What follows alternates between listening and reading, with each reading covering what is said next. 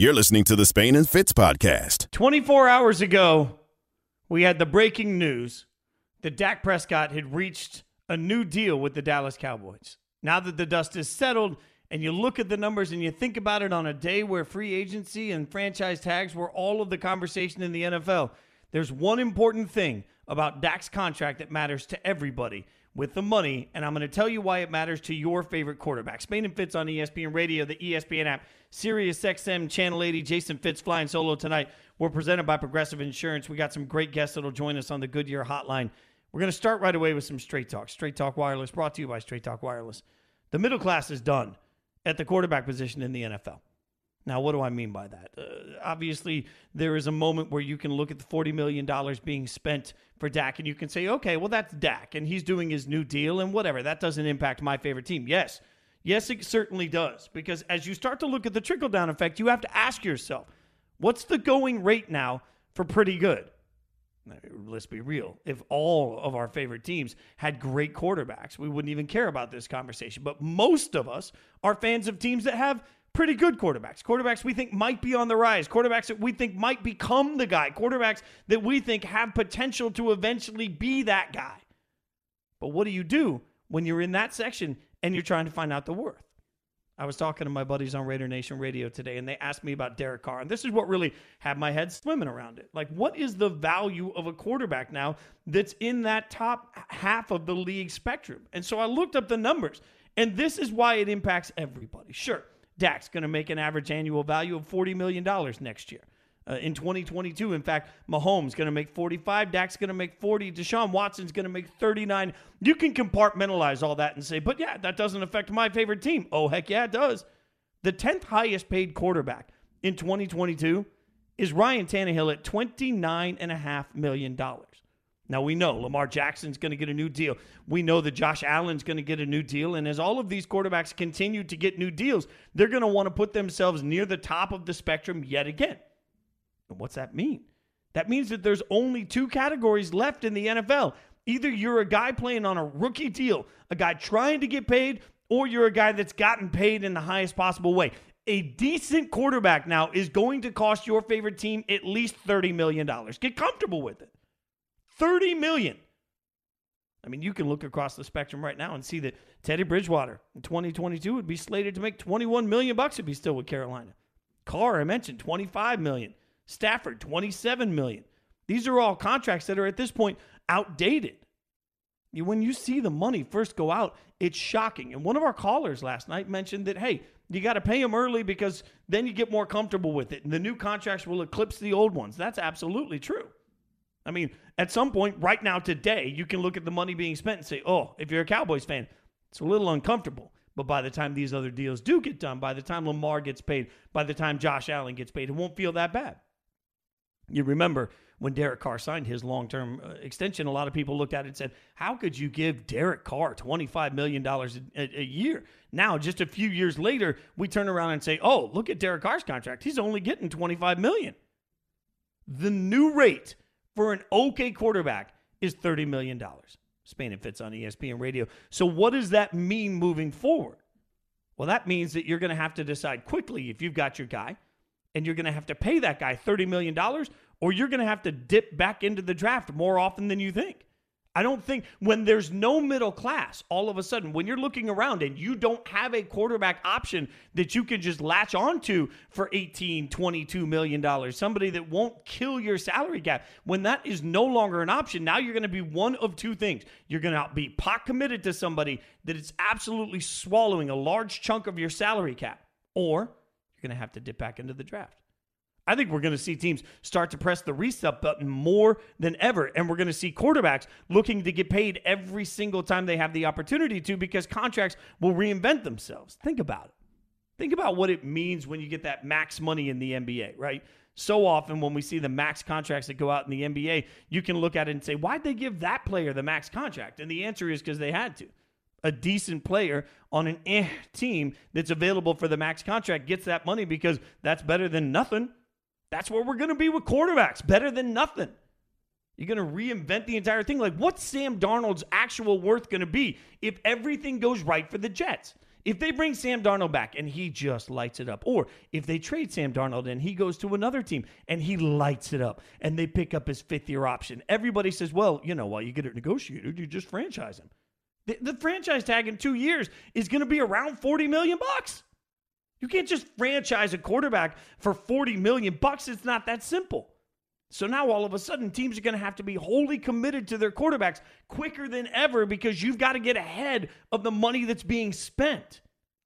And don't think that even if you get ahead of it, it's over. I mean, as much as we're talking about this Russell Wilson stuff, Russ wants to go to a new team, possibly. He may want to get traded. Well, part of that, you think Russ is going to be happy going in and just playing on a deal where it's getting eclipsed by every other contract?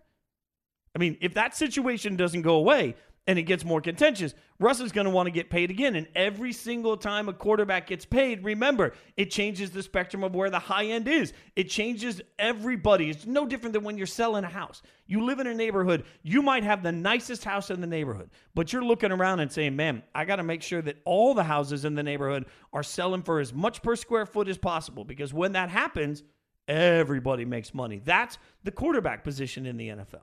Speaking of Russ, as this thing gets more contentious on Greeny today, Dan Orlovsky talked about the Seahawks and what they're doing in response to what Russ has done in saying he wants to be traded. This is what Orlovsky said. They want to play hardball with Russell Wilson. You want to leak all that stuff? You want to make all those statements? You want your agent to throw out teams there? Fine. We'll play that way as well. We're sick and tired of it, Russell. That's what I think they're saying. We're not you're not above the team. You're not above our organization. We love you. We think you're a great player, but we're not going to allow you to dictate to us how this is going to go. I've said this for weeks. He wants out. He wants out now. This isn't about football. This is about getting out. And I think the Seattle Seahawks are starting to sit there and go, we're not going to let you to control the narrative. But at some point through all of it, it's not about football. It's not about winning games. It's about the contracts that are signed.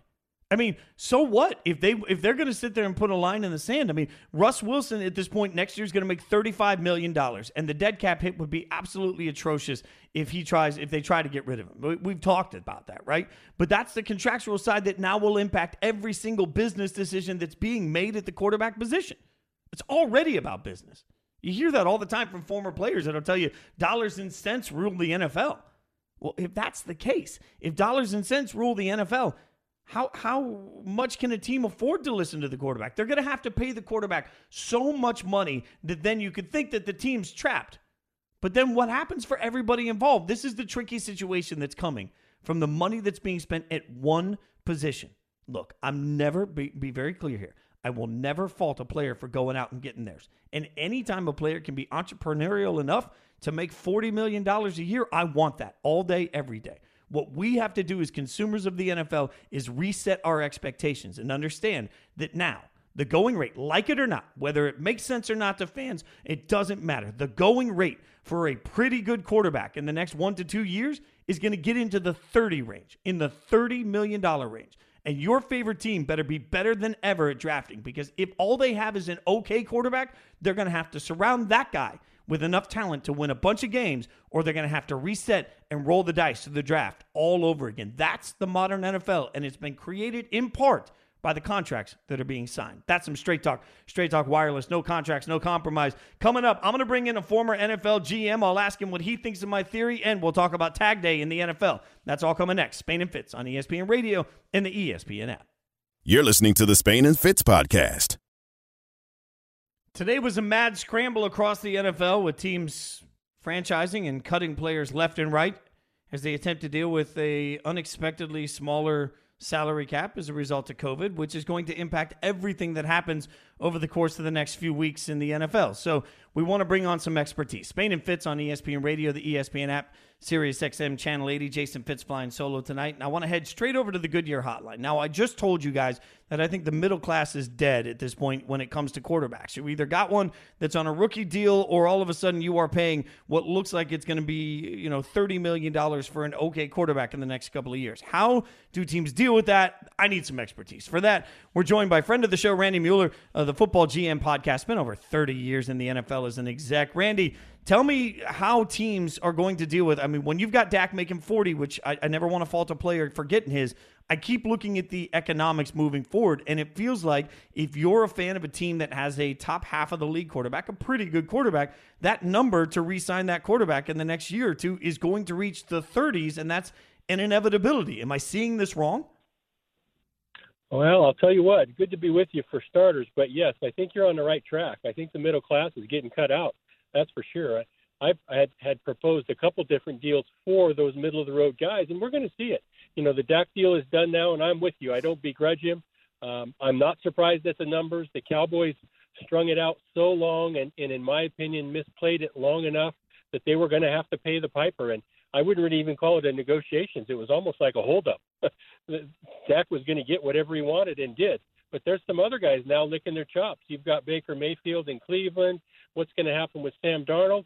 Some of these quarterbacks that haven't really taken the next step yet but a decision is going to have to be made on him. And you're right. I think the days of the 25 million a year quarterback are maybe disappearing. There's no middle of the road. There's no bridge deals anymore. And then the, the decision comes when you do pay 140 million. Are you going to be able to surround him with enough people to actually put a Super Bowl team on the field? Because as you know, no team has won a Super Bowl committing that much cap to one position. So that's going to be a, a historic breaker, something that breaks through at that point at some point, maybe. I don't know. Well, and that's what's really interesting to me too, Randy, because if you start thinking about the, the quarterbacks that need help and think about how many players you need to bring into them and then having to pay that quarterback such an astronomical amount, does that mean that teams are going to have to sort of uh, accept resetting, going back through the draft process more often with quarterbacks instead of taking risk uh, maybe a little too early on a mid level quarterback that they already have in the building?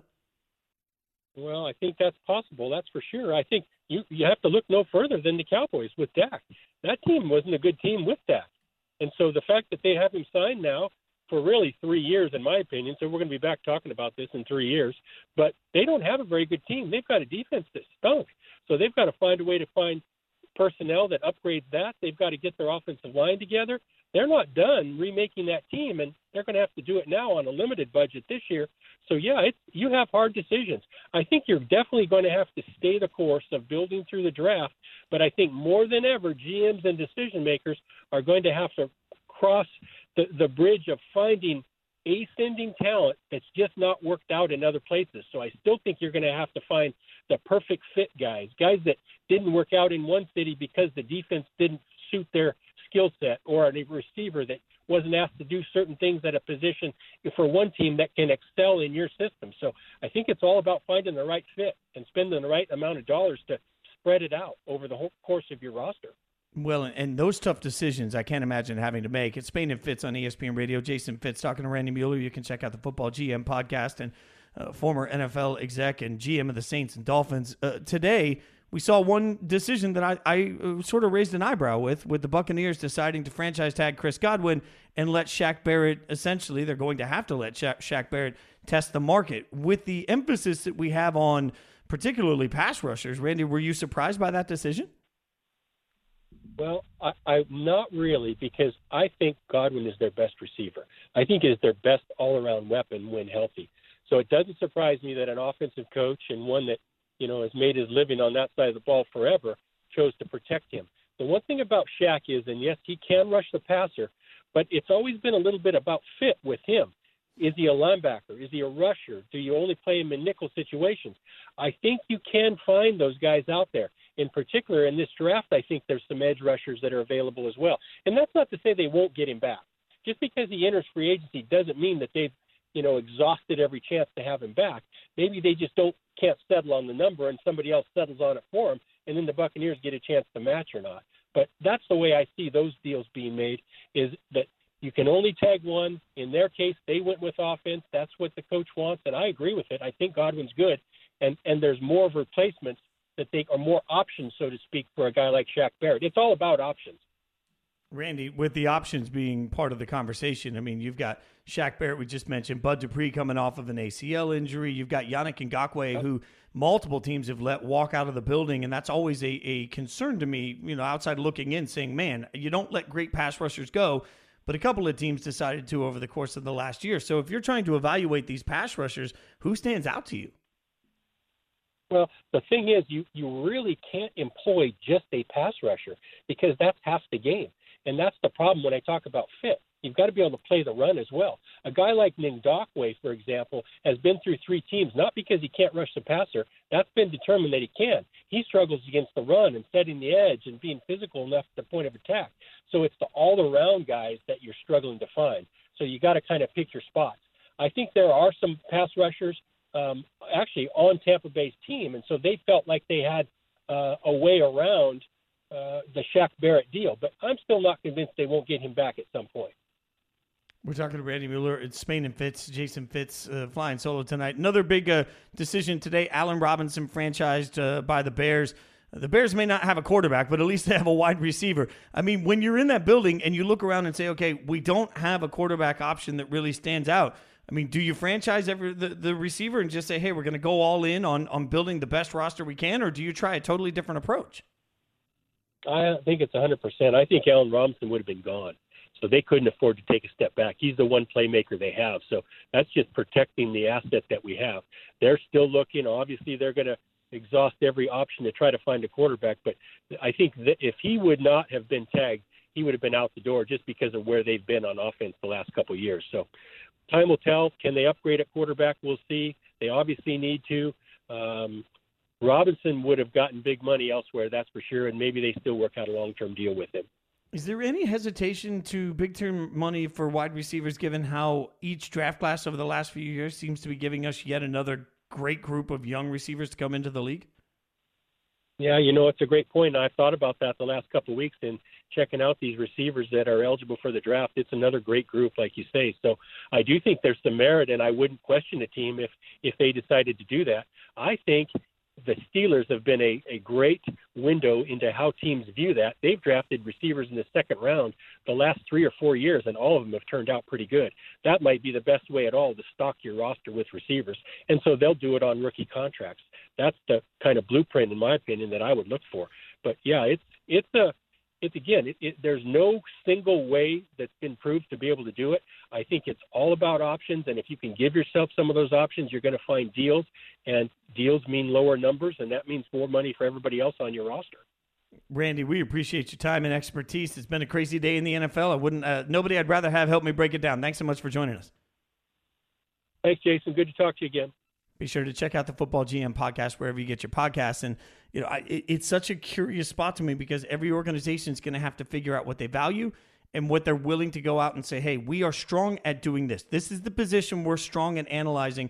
And because we can scout this well, we'll go ahead and bring in rookie talent at this position, but we need help over here. That's a very difficult thing always, but it's a weird line in the sand to find, particularly in a year where the draft looks so uncertain. I keep saying it and I'll say it every day until I get everybody to hear it. This is the strangest draft you will ever see, given the opt outs, given the lack of pro uh, scouting combine, given the lack of pro days for so many of these guys. Like, this is a curious time with the draft, and that's going to impact free agency coming up because what you know at this point, what you know is in the building, who you know, and how you can deal with them matters more than ever. I think it impacted today's franchise tags, and it will impact the moves coming up. There's a lot of uh, action coming out of Kansas right now. Obviously, big story on Les Miles that we covered last week. We're going to get the latest on Kansas's approach to it, plus some breaking news for the Jayhawks. That's call coming up next. Spain and Fitz on ESPN Radio and the ESPN app. You're listening to the Spain and Fitz podcast. Spain and Fitz on ESPN Radio, the ESPN app, and Sirius XM Channel 80. Jason Fitz flying solo tonight. We're presented by Progressive Insurance. Now, we'll get back into some of the NFL action as today was franchise tag day across the league. A lot of cuts, a lot of tags. But there are other things that I want to get to tonight throughout the course of the show. One thing that I was pretty adamant about last week was – uh, the action or lack thereof from LSU uh, regarding Les Miles. And I was pretty strong in my statement that Kansas was now on the clock and needed to do something. What were they going to do? What kind of statement would Kansas make? Well, as you just heard, we we know that statement as Kansas has parted ways with Les Miles. I want to get some expertise on that and all things uh, going on uh, around there. So to do that, we go to one of our friends of the show, Sports Radio 810 WHB in Kansas City's Soren Petro. Soren, man, I always appreciate like there's a bat phone, something's going on in KC. We pick it up, you answer it. I truly appreciate it, man. And and you know, a lot of times we're having fun and we're talking about light stuff. This is not light, obviously as right. the uh, the allegations against Les Miles through LSU have been uncovered. Kansas made a very quick decision to part ways with him. What went into their decision, from what you know? You know, it, it, they did make a quick decision, uh, and I think it's the right thing to part ways. Uh, the debate that's going on in Lawrence, Kansas, right now is the 1.99 million dollar check he's getting to go out the door. Uh, owed about eight million, so he's not getting everything that he was owed. Uh, the rest of his contract was for eight million, uh, so you know he'd need to be fired with cause. Uh, to get none of that uh, without cause, he gets it all. Uh, so you can figure there, right, how how those contracts usually work. There's a bit of vagueness to it, and negotiations tend to go the way of who had more on their side.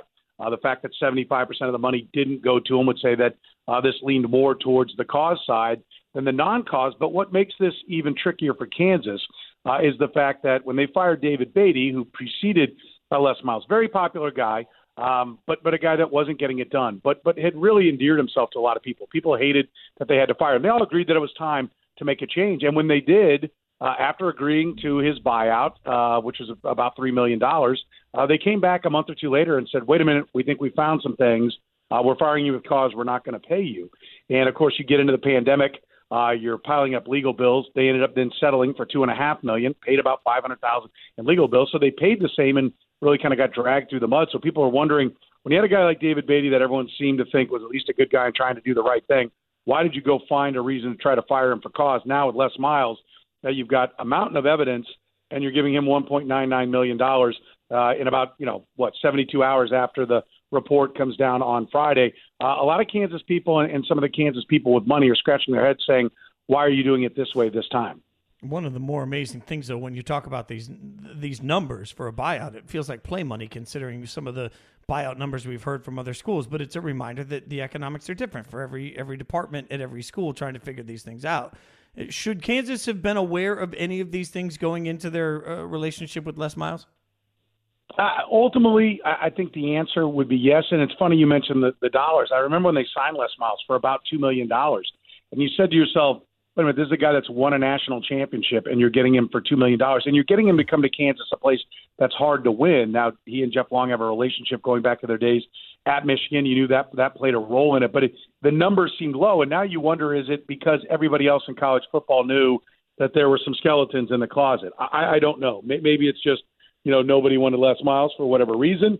Uh, maybe it's Jeff Long was able to talk him into a lower number, but the number did seem low for the amount that he was paid, having won a national championship and all the success he had at LSU. And that was the big subject today when Jeff Long had his Zoom press conference was, what did you know? Did you ask him? Jeff Long said point blank that, yes, we asked him, is there anything that can come back and that's out there that, that would be harmful uh, to your reputation to Kansas? And Les Miles told me no. That's what uh, Jeff Long said today. He was then hit with the question, well, then, you know, he lied to you. Uh, then wouldn't that be reason for cause? Uh, wouldn't that be a reason to pay him nothing? And he kind of tapped down, uh, tap danced around that and didn't give a real answer. And he was asked again, you know, how does it make you feel? Someone you knew uh, that you were friends with that that lied to you. And he said, well, we worked together. We weren't, you know, we weren't that close. But earlier on, he had said, I consider him a friend. So it's it's a it's a weird dynamic. There was clearly a relationship there. Uh, he was clearly, according to everyone I've talked to at Kansas, no one there had any idea this was coming. And the question is, should they have known? Right? That's the question you asked me. Uh, you would want them to know, but it seems like nobody down in Louisiana knew for the last seven years. So how much could you really? How much information could you get over 48, 72 hours while you're vetting a, a potential coaching hire? I think the thing that's that really makes it worse in Lawrence is the fact that there was never any other candidate. And under deposition, in the lawsuit that went down between he and David Beaty, he was asked who else did he interview, and Jeff Long struggled to come up with another name as to anyone else that he interviewed. It seemed certainly like this was the only guy he was going to hire, which makes you certainly question more. Uh, did he actually do the due diligence that's necessary? And last time he was asked would they use a search uh, committee, he said, no, that's my job. That's what I'm here to do. This time it's already been announced that a search committee will be part of the equation to find a new head coach. Well, and it speaks to something broken in the hiring process. They have to move so quickly when they hire coaches. There's so little background opportunity. Soren Petro joining Yep. us from Sports Radio 810 WHB in Kansas City. Uh, I mean, anybody that's been around college football knows now they're behind the eight ball at a level that could take years to recover from when you're making a change at coach right now. Uh, what are they going to do? Yeah, that's a great question. And I asked uh, Jeff Long today. I said, you know, you, you mentioned you you got an acting head coach. You said you're looking for a. Are you looking for a coach to serve one year the way John L. Smith did uh, at Arkansas uh, in, in a role the way I forget the Wake Forest coach that that filled in for one year at Baylor. You know, these late changes. You know, it's you're not really getting the best uh, talent pool, and, and you can usually hire a head coach, right? If they're not a, a sitting head coach or they have a buyout, you can buy that out. But getting a staff together gets really difficult this late in the year. So are you looking for someone that's just going to coach with this staff and then make all the changes next year? Well, you know everybody who can get a job will get a job. And that's that's one of the other things. A couple of coaches had left for backward moves or lateral moves here over the last couple of months, which kind of signaled some red flags that hey, maybe something's going on here uh, when that happens. So I think they're in a difficult spot. There's some names. Uh, Leipold at, at uh, Buffalo is a popular name. Uh, who supposedly finished second at Illinois. A popular name here locally is Kevin Kane. He's the uh, assistant head coach and outside linebackers coach at Illinois. Uh, I've been defensive coordinator at Northern Illinois under under Dave Doeren. Played football at Kansas. Had one year at Kansas. Is from Kansas City and and looks like he's ready for that next step. And because of the ties uh, to Kansas City, that's a name that gets brought up as well. So you know, Jeff Long told me today. He said he didn't know. He said you know we're just in the first stages. Would it be an interim? and then let's go back out on the trail uh, when when the the whole coaching pool uh, is available. Uh, he said it's too early to tell right now. So I think really everything is on the table right now for the direction Kansas will go. Can't say enough about Lance Leipold too. I, I think he's a, a, star and would Yeah. be a great fit. Uh, so, what's the conversation about Jeff Long's future now? Yeah, that, that, I think that's the big conversation here. There are a lot of people at Kansas that don't want him to get the next hire uh, because they say, listen, what good hires he had? He was hit point blank today during the uh, press conference. You know, what what would you say to, to Kansas fans? Uh, what, what's the reason why you should be trusted to make this hire uh, based upon uh, you know the the failures of your coaches at Arkansas? And he said, in what way? And the response was, well, on the field. And when it comes to Bobby Petrino, I'm not even going to go there as to how that ended. Uh, so you know when you when you hired Petrino, that ended very badly at Arkansas, and then you hired Les Miles. It's not it's not ending well. Uh, it's a real question. Now, look, there are reasons. You know, I- a, a buddy of mine I work with here, Todd Leabo, says, you know, you never really know anyone. You think you know someone, but unless you live with them, you never really know them. And even if you live with them, you might not know them. And I think that's a great point. And it's entirely possible that Jeff Long has just been stung a couple of times with bad luck with Bobby Petrino and Les Miles, how it ended. It's also possible he looks past character and it's blown up in his face twice. And I think it's a real question. The problem for Kansas is they need a football coach. They need someone to run the operation. And if they're looking for an athletic director while they're looking for a football coach, you know, can you can you really get both of those things done? This this is a football program that's been spinning its wheels for a long time, and it needs you know leadership, and it needs it right away. It doesn't need the wrong leadership right away, right? It's still more important to get the right guy, but they need someone in place. And Kansas fans will point out, you know, Bill Self was actually hired by an interim athletic director. They fired the AD when it was clear Al Bohl had upset Roy Williams. Roy Williams left anyway.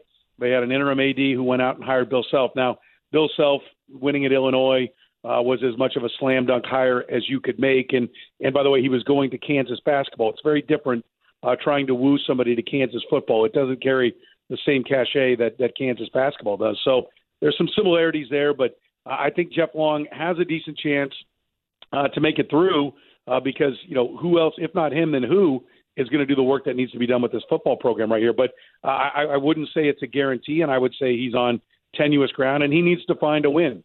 You know, somewhere out there, he needs to do something that that is a positive because not that everything's been a negative, but there's no big win for him to hang his hat on right now, and there's certainly at least one big L with the Les Miles ending and how the David uh, David Beaty lawsuit went. Most people consider that a loss on his resume as well. All right, Soren, real quick before we let you go, you mentioned Kansas basketball. They're in the news with some COVID protocols. Going to be missing two players, Tristan Enaruna and uh, David McCormick, more, more significantly, going into this Big 12 tournament. What can you tell us about how they're dealing with that and what's next for them? Going to be difficult. They just finally settled into a four out, one in with David McCormick really emerging as the player they thought he'd be for the last three years. that is a big, big loss. Uh, Bill Self would not answer the question when I asked him today: Is this po- positive COVID test or contact tracing? He said because of HIPAA rules, I can't comment, but did say that they're on pace to be back for the NCAA tournament on Friday. Think about that. I, I don't know when the positive test came down. You would think it's within the last day or two, maybe even this morning. Uh, but we're 10 days away. Most times when when these college basketball programs have had had a problem, it's been a problem that's lasted for a couple of weeks. They're saying the right things. You wonder if Bill Self is just feeding the committee what they want to hear to try to protect the seed. Uh, but he says that they should be, they're at least on track, to quote him directly, on track to be ready to go for the NCAA tournament uh, a week from Friday. Listen to him on 810 WHB in Kansas City. Soren Petro, man, I appreciate you always helping us out with the info. Great stuff tonight. Thanks so much for joining me. Always my pleasure. Thanks for having me.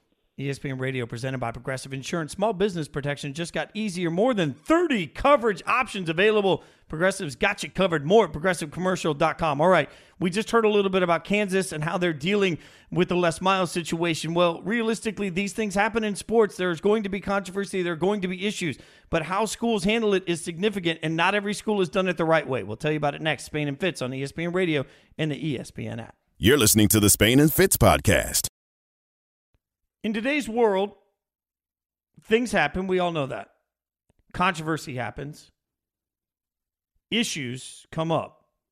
The question is, how do you deal with them?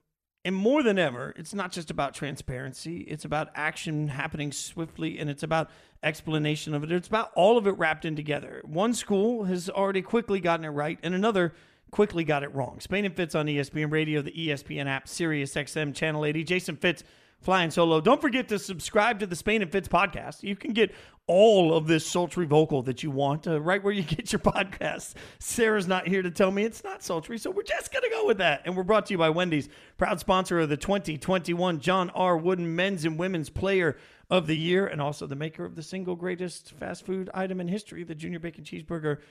Don't dip your fries in your Frosty, though. They're meant to be kept separate. We all know this, like fries, Frosties, separate things. All right. So Kansas is what we just talked about, and Kansas football uh, has quickly parted ways with Les Miles. They're working on whatever the uh, buyout situation is going to be, or whatever the final number is that he gets. But all of this is based on LSU and what happened in 2013 and investigations that LSU didn't do anything with. Now, last week, again, loudly, I said it's up to LSU to now explain what they did. And I also said, Kansas, you're on the clock. What do you know? I think that was on Friday night. I said that. By Monday night, Les Miles gone. I look at that and say, okay, tip of the hat. Kansas football does not necessarily have the economics some other programs have. They don't have the infrastructure some other programs have. I mean, I joked with it with Soren Petro out of Kansas City about the fact that, hey, you know, you've got uh, other schools that are paying $24, 25 million dollars in buyout. They don't even blink about it. Kansas is looking at it saying, well, what are we going to do with that $2 million here and that $2 million there? But that's real. And through all of that, they said, you know what? We'll figure it out. We'll figure that out. But what we know right now is based on what we've found from what he did years ago at LSU, he can't be a coach here. Kudos. All right, I'm going to slow clap that because uh, they stood for something. And that matters. As we've said repeatedly on this show, and I'll continue to say, uh, at some point, the way that you handle every single situation will become a conversation in recruiting. It will become a conversation in media. It will co- become a conversation that you're going to have to answer in living rooms because that's the new world we live in. I love all of this. Then I can turn around on the other hand of it and say, what is Creighton doing? Now, Creighton's men basketball uh, team found themselves in the news not because of their good uh, season, because they have played well. Uh, no, not at all. They found themselves in the uh, in the news because of their coach, and we all saw this last week. Uh, for anyone that didn't, Greg McDermott, the head coach of Creighton basketball, used a plantation analogy when talking to his team. He said that everybody need to have both feet in together uh, and use the word plantation. Now, what to do with that is a difficult question for a lot of people. But it's not a difficult question to me for the school. The school came out and said, you know what? We're going to do an indefinite suspension that turned out to be one game. One game. Who did they talk to in that process? What explanation did they give in that process? That's all stuff that we haven't heard. How did they make the decision for one game? What would it have taken for more? Again, this is the analogy I'll keep using for everybody. The best comparison I can make. What if it was a math teacher that stood up in front of his class after a terrible test and said, You guys aren't putting in the right effort. I'm going to need all of you together on the uh, plantation. That analogy would have your normal math teacher or your econ professor, your physics professor, all of those people, they gone immediately. You don't survive that. When you're an educator at a school, you don't survive that certainly. But Creighton, Creighton has turned the other cheek. They've decided that, hey, we're going to let this fly. Now, we can talk a lot about what it meant, right? We can talk a lot about uh, how you turn around and, and recidivism, right? And, and how you turn around and you make these things better. We can talk about second chances all day long. And I'm a big believer in second chances. I mean, I've had more than my fair share of second chances in my lifetime. Uh, my family has had more than their fair share of second chances in their lifetime. I can look at those things and say, yes, people make mistakes and they should have the opportunity to rebound from them. But a second chance doesn't necessarily mean that you get the second chance in the same place. No different than any other job that any of us have. If I say something on mic uh, in front of a microphone that gets me fired at ESPN, it doesn't mean that I can never work in media again. It doesn't mean that I can never get the opportunity to sit in front of a mic. It just means that that opportunity won't come at ESPN. If you make spreadsheets for a living and you uh, go in and get yourself fired because you stop showing up, it doesn't mean that you can't get a second chance somewhere else. See, we we suddenly turn second chances as a society when we want to use that argument into second chances in this environment with this job at this place. Doesn't necessarily have to be that way. Does McDermott deserve another opportunity to coach? Of course. I'm sure. Does he also need to go into whoever gives him that opportunity and explain what he did, why he did it, how he learned from it? Yeah, I think that's pretty natural. That's what any of us would have to have have to do. But that's not what Creighton has required him to do. Creighton required him to take one game, to sit in the corner and think about what he did. That's what this is. And it's a joke. Creighton basketball is having a good year. This is a fun year in college basketball to watch if you are into chaos because it is a chaotic year. And it seems like one week a team can be good, the next week a team can be bad. And while you're in the middle of all of it, the last thing you want to do when you're in this window where suddenly it's a strange year in college basketball, you're about to hopefully go to the NCAA tournament where you'll have the opportunity to really affect uh, the history of your school. You have the opportunity to make your school money. You have all of these great things coming. The last thing you want to be doing is looking for a new coach. But now that you're not looking for a new coach, now that you've given the line in the sand is one game, that's what you'll have to answer for. See, last week I said McDermott would have to stand in front of every recruit. When he sits on a living room couch, he'd have to talk to that family and say, you know what? Here's what I did, and here's why it happened.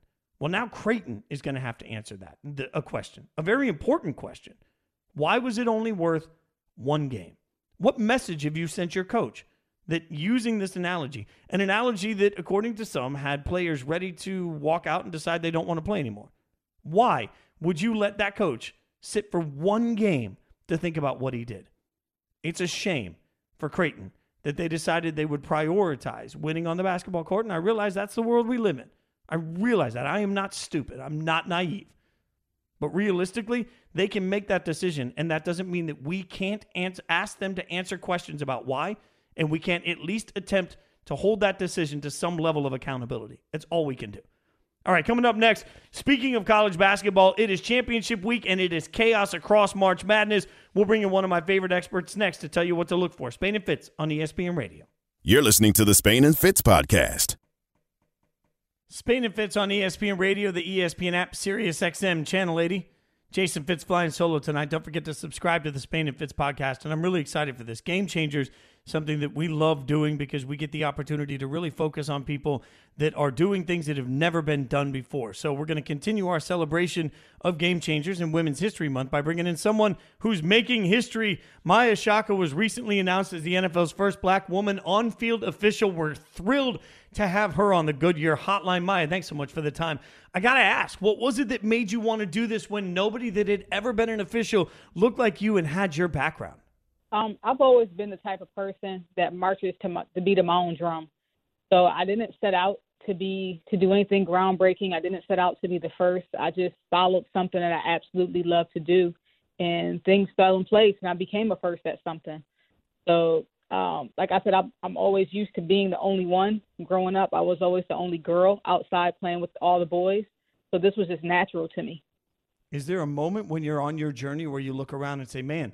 Nobody's ever done this before, it's going to be more difficult, or does that just sort of ingrain in you?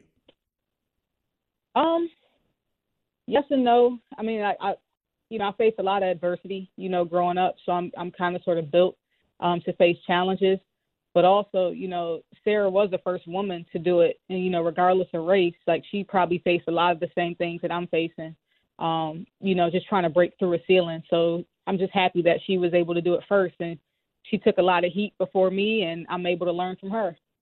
You mentioned Sarah Thomas. We've had her on the show a few times, friend of the show at this point. So, what kind of advice did Sarah give you?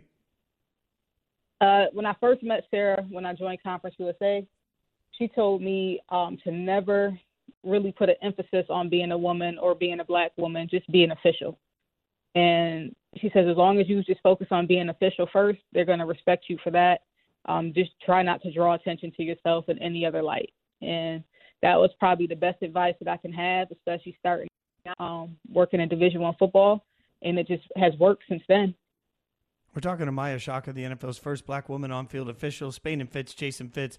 You mentioned working D1 football, and I work around a lot, a lot around college football. Those fans, it gets loud, it gets angry. I mean, what kind of response did you have, even at that level, when you started your rise? So it's pretty crazy with the fans. You don't really hear what they say in our games because you're so far up. It's a lot different from basketball, where you can hear them. Um, the most thing I've gotten, you know, when I go to the locker room, you get the typical ref you suck, but every ref gets that. You know, it's not just me. Um, so it all depends on, you know, if the home team's winning or losing at that point, what kind of things you're going to hear from the fans. So you just kind of sort of take it and let it roll off your back.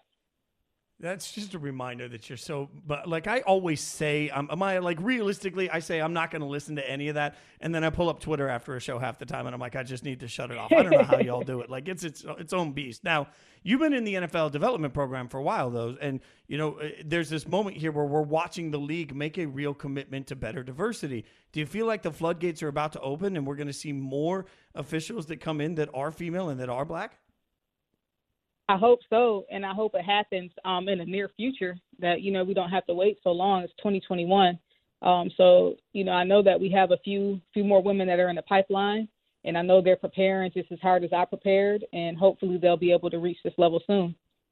Now, obviously, the players uh, you have you build a relationship with them over time. I understand that, but have you had any reaction or response so far from players in the league to the announcement?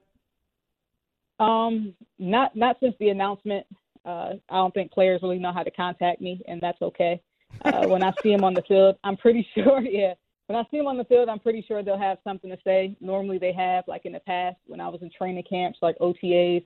A lot of them, you know, would just tell me that they're proud of me for being here and thank you, and you know, just you know, they were happy to see me there until I mess a call up, and then they're upset. But you know, that's a different story. Do you almost want that though? Like at some point, they're going to be mad, right? Inevitably in the game. So in the world of hey, it means I'm being accepted. Like, is there a moment where when they're coming at you, you realize that you really just they they're accepting you for exactly what you do and who you are? Exactly. I mean, they're passionate about what they do. It's just as much as I'm passionate about what I do. And when you have that kind of passion, all you want to do is get something right. And on our end, we always want to be correct. But you know, we want to work a perfect game, and players want to have the perfect game. So I just respect that about them. We're talking to Maia Chaka, the NFL's first black woman on field official, Spain and Fitz, Jason Fitz. And Maia, uh, obviously, firsts are always difficult to anticipate. But for you, when you're going to get out there and you're going to have that first game, do you have anything in your pregame ritual or any moment that you're going to take to try and soak what's happening in? Uh, I really haven't developed one yet for this level, so I, I have plenty of time. I know some things that I, I normally do in college. They may not necessarily be applicable um, to the pros. So I'm just ready to learn from my crew and just to see how I can fit in with my crew. I'm excited to to find out, you know, who I'll be working with, and then I'll work from there. I think one of the coolest things about talking to anybody that's just breaking through uh, all perception here is the message it can send to future generations, Maia. So, if you were talking to a little girl right now that thinks about being an official, what would you tell them? Uh, I'll tell them to go ahead and, and follow their dreams. Go for it. If it's something that you're serious about and you're passionate about it, don't let anything hold you back, regardless of any limitations you may think you have. I mean, obviously, I never played pro football. I never played organized football, but I didn't let that stop me from actually learning the game and potentially mastering the game. So just find what it is that you love and don't be afraid to work hard at it. Maia, what's the, the toughest part of your job? Because we all yell at officials on Sundays when the calls don't go our way, fans and players, right? So, what's the thing we don't get that makes it the most difficult? Wow.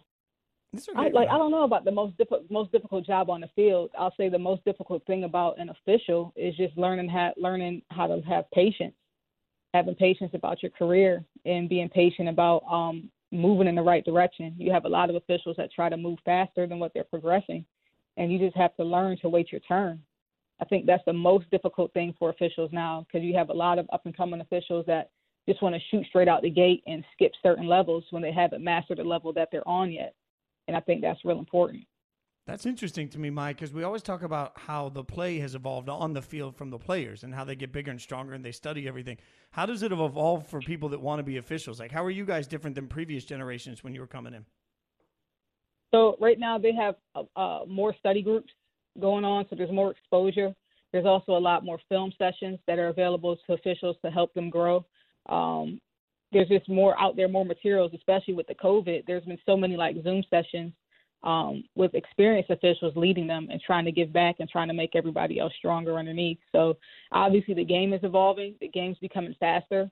So it's imperative that you make sure that you study up and you're watching enough film so that when you are on the field, um, plays don't look brand new to you. When it's not like the first time you're seeing something, you're used to seeing it. So uh, that's the beauty about officiating is you have to be prepared to work those plays, and you can't be prepared if you've never seen them before. Maia, I cannot thank you enough for giving us the time. I cannot say congratulations loud enough. And I promise that unless you make a call I don't like against my beloved Raiders, I will cheer for you as loudly as I can every single Sunday. We appreciate you hanging out with us on Spain and Fitz. Thanks so much, Maia. Well, thank you for having me. I mean, I have to be honest with Maia. Like, there's no way I'm not going to yell at her if she, you know, calls anything against the Raiders because – last time I checked, they've never actually committed a real penalty. In, in, case you haven't met, haven't figured that out. By the way, if you've never heard the Game Changers segments before, get out to the Spain and Fitz podcast. Uh, you can see some of the old episodes. We love uh, the opportunity to talk to people that are changing the world forever, and that's what's happening more and more. I am genuinely curious to see because we know so little about the officiating pipeline and development process. I wonder how much, how many officials we're going to be some, seeing coming through that pipeline over the course of the coming years that will make the league look so different. In in the meantime, speaking of looking different, the NBA second half is about to get rolling. We'll break it down next. Has one team gone from title contender to absolutely irrelevant? I think so, and it might be a mistake. We'll tell you about it next. Spain and Fitz on ESPN Radio and the ESPN app. You're listening to the Spain and Fitz podcast. Spain and Fitz on ESPN Radio, the ESPN app, Sirius XM Channel 80. Jason Fitz flying solo. A little Def Leppard there. If you missed it earlier, check it out in the Spain and Fitz podcast. Stosh, producer extraordinaire, and I had a little conversation about that. Hey, Stosh, what was your first concert? You mentioned you went to see Def Leppard and Tesla a few years ago. What was your first concert? okay, so I swore I'd never reveal this. My absolute very first concert, 1983, Barry Manilow. Oh, that's a good one. Oh, I don't know why you wouldn't admit that. Barry Manilow's a legend. I, you know, there was. How old were you then? You were you were just spring 83, chicken. I'd have been. I think when I went, I would have been like nine. Okay, okay, that counts. I mean, that's that's a you know, I'll never forget. My first concert was Bon Jovi Skid Row in uh, in Maine, and I remember Sebastian Bach walked out on stage, the lead singer of Skid Row, and he said, "Hello, Seattle, Washington, or wherever the blank we are." And the crowd just started just relentlessly booing him because they, he didn't know he was in Scarborough. So I always had that fear for my entire career on the road that we would say the wrong city. And what do you know? It happened in Buffalo that uh, our set lists every night had the city listed on top of it. It would always say the name of the city so that nobody would say the wrong thing. And we got out on stage, and one of the uh, one of the Perrys stood up in front of the mic and said, "Hello, Cleveland." Uh, ironically, uh, because we were in Cleveland the night before, which I already thought was funny but then we all realized we were in Buffalo. So I, have lived it now. Yeah, there God. we go. No, I did also, have I did have the Barry Manilow phase. I will admit, not bad. Um, it's a good phase I, like have. I, I appreciate music. I, I, you know, I'm not the talented musician as you are, but I do appreciate the music. The other thing I remember from my first concert was thinking my dad was sure smoking a lot of cigarettes. Found out, figured out later it was not that. So uh, there we go. Uh, there, there's my awkward uh, concert story from my childhood. The NBA is back. The second half is here for us. I do want to get everybody caught up on a serious uh, situation happening with the NBA. For anyone that hasn't seen the story, Miami Heat center Myers Leonard uh, went on. He was on a live stream while playing video games and used a racial slur in that process. Now, the NBA has said they're investigating it. He's already released a statement uh, he posted to his Instagram saying, quote, I am deeply sorry for using an anti-Semitic slur during a live stream yesterday. While I didn't know what the word meant at the time, my ignorance about its history and how offensive it is to the Jewish community is absolutely not an excuse, and I was just wrong. I'm now more aware of its meaning, and I'm committed to properly seeking out people who can help educate me about this type of hate and how we can fight it his con- that's portion of his statement. Again, the NBA is still in the process of gathering more information. They uh, have also said, "quote The NBA unequivocally condemns all forms of hate speech." So we'll see how it goes. Several sponsors in the video game world have already started to drop Leonard as a result of this, and there will be fallout. And this is a reminder that uh, you've got to know what you're saying. And uh, you know, I, I appreciate Myers coming out and issuing an apology, but I think that we, there's more to to this at this point as we've got to find out sort of the process behind it, and the NBA needs to let us know what they're going to do about it. So we'll keep you updated on it.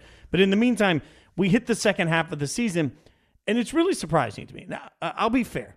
I think that the NBA has become a little bit like a Netflix show. And by that, I mean how often we become in a binging society uh, you guys know I watch a lot of trash TV, right? Like I, love Below Deck on Bravo. Hit me up, guys. I want to come on the show. So I watch a lot of Below Deck, and Below Deck, much like a lot of Netflix shows, uh, I'm not sure that the show was always great. The hour that you get where you're watching it has its ups and downs, but man, where do they hook you every time? They hook you with a next time on.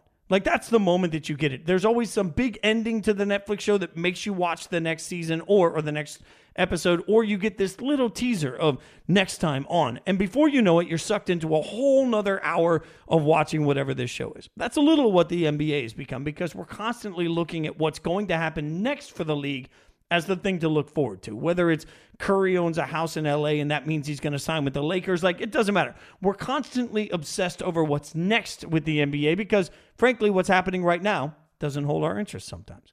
A great example of losing interest in what's happening right now are the Bucks. I mean, the Bucks have become invisible. It's not that long ago we were obsessed over everything Milwaukee did because were they going to be able to sign Giannis was more interesting than anything the Bucks were actually going to do on the on the court. Win, lose, it didn't matter. Everything became about well, can the Bucks find a way to keep Giannis in Milwaukee? Because as I've said, if that didn't happen, the Bucks would become worse than bad. They'd become irrelevant. I'm not sure that hasn't already happened in some way. I mean, amazingly, we were so obsessed over the drama of where the Bucks were headed that now where we see where the Bucks are in the East, which is a very good basketball team, that's not enough. Blake Griffin signs with the Nets, adds in yet another component to Brooklyn. Feels like we're all just we're, we're set on Brooklyn going, and, and to that point, it not only overshadows a Philly team that's been better than most of us expected, but it particularly overshadows Milwaukee. If you don't believe me, I'm not the only one asking uh, being asked questions about it. Rachel Nichols from the jump, one of our best, joined Bart and Hahn, and she was asked specifically, "Can the Bucks win the East?" It's a tough field in the East, and there was a feeling last season, as interrupted and bubbly as it was, that that was going to be Giannis and the Bucks window because everyone knew Kevin Durant was coming back. Now we didn't know that they would collect James Harden and now I guess Blake Griffin with them, but we knew that threat would be coming out of Brooklyn.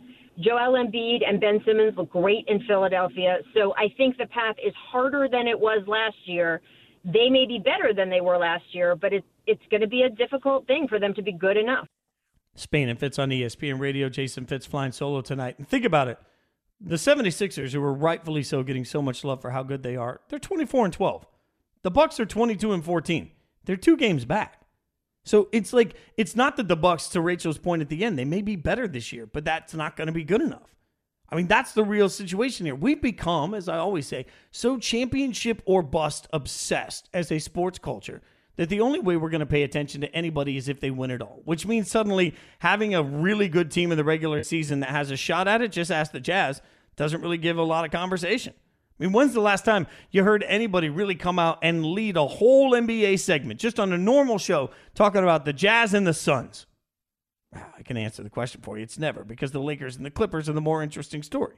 They're the more interesting next time on.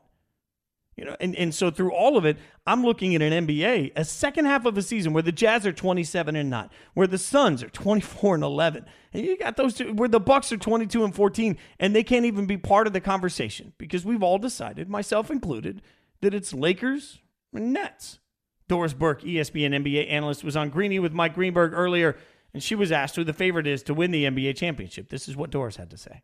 I was on a podcast last week and they basically put me on the spot and said, you know, who's going to win it? And I came down on the side of the Brooklyn Nets. I just think over a seven game series, dealing with three of the most gifted offensive players in the league is going to be very hard. And then I, I look at a guy like uh, a Bruce Brown who has figured out the perfect way to contribute on a team like that. You know, these understated pieces around these guys. Bruce Brown, okay, I'm going to cut. I'm going to go hit a timely offensive board. I'm going to guard anybody you ask me to guard. Like, you need that kind of commitment from around those three guys, and I think you have it. That's the hardest part about all of this is that everything Doris said makes total sense. And because all we want to focus on is who wins a championship, because we've decided that everything short of a championship in the NBA, particularly, is completely devalued. I will say again how many people are trashing uh, the MVP of the NFL last year, Aaron Rodgers, for not winning a Super Bowl. It doesn't happen. But if you win the MVP in the NBA and you don't win a Super Bowl, you're hot garbage. Your entire career is a joke, and you don't even deserve to be in the conversation. Like that's that's how polar opposite they are. The way we look at these two different sports. And through all of that, we become so obsessed with just that one element. Doris is right.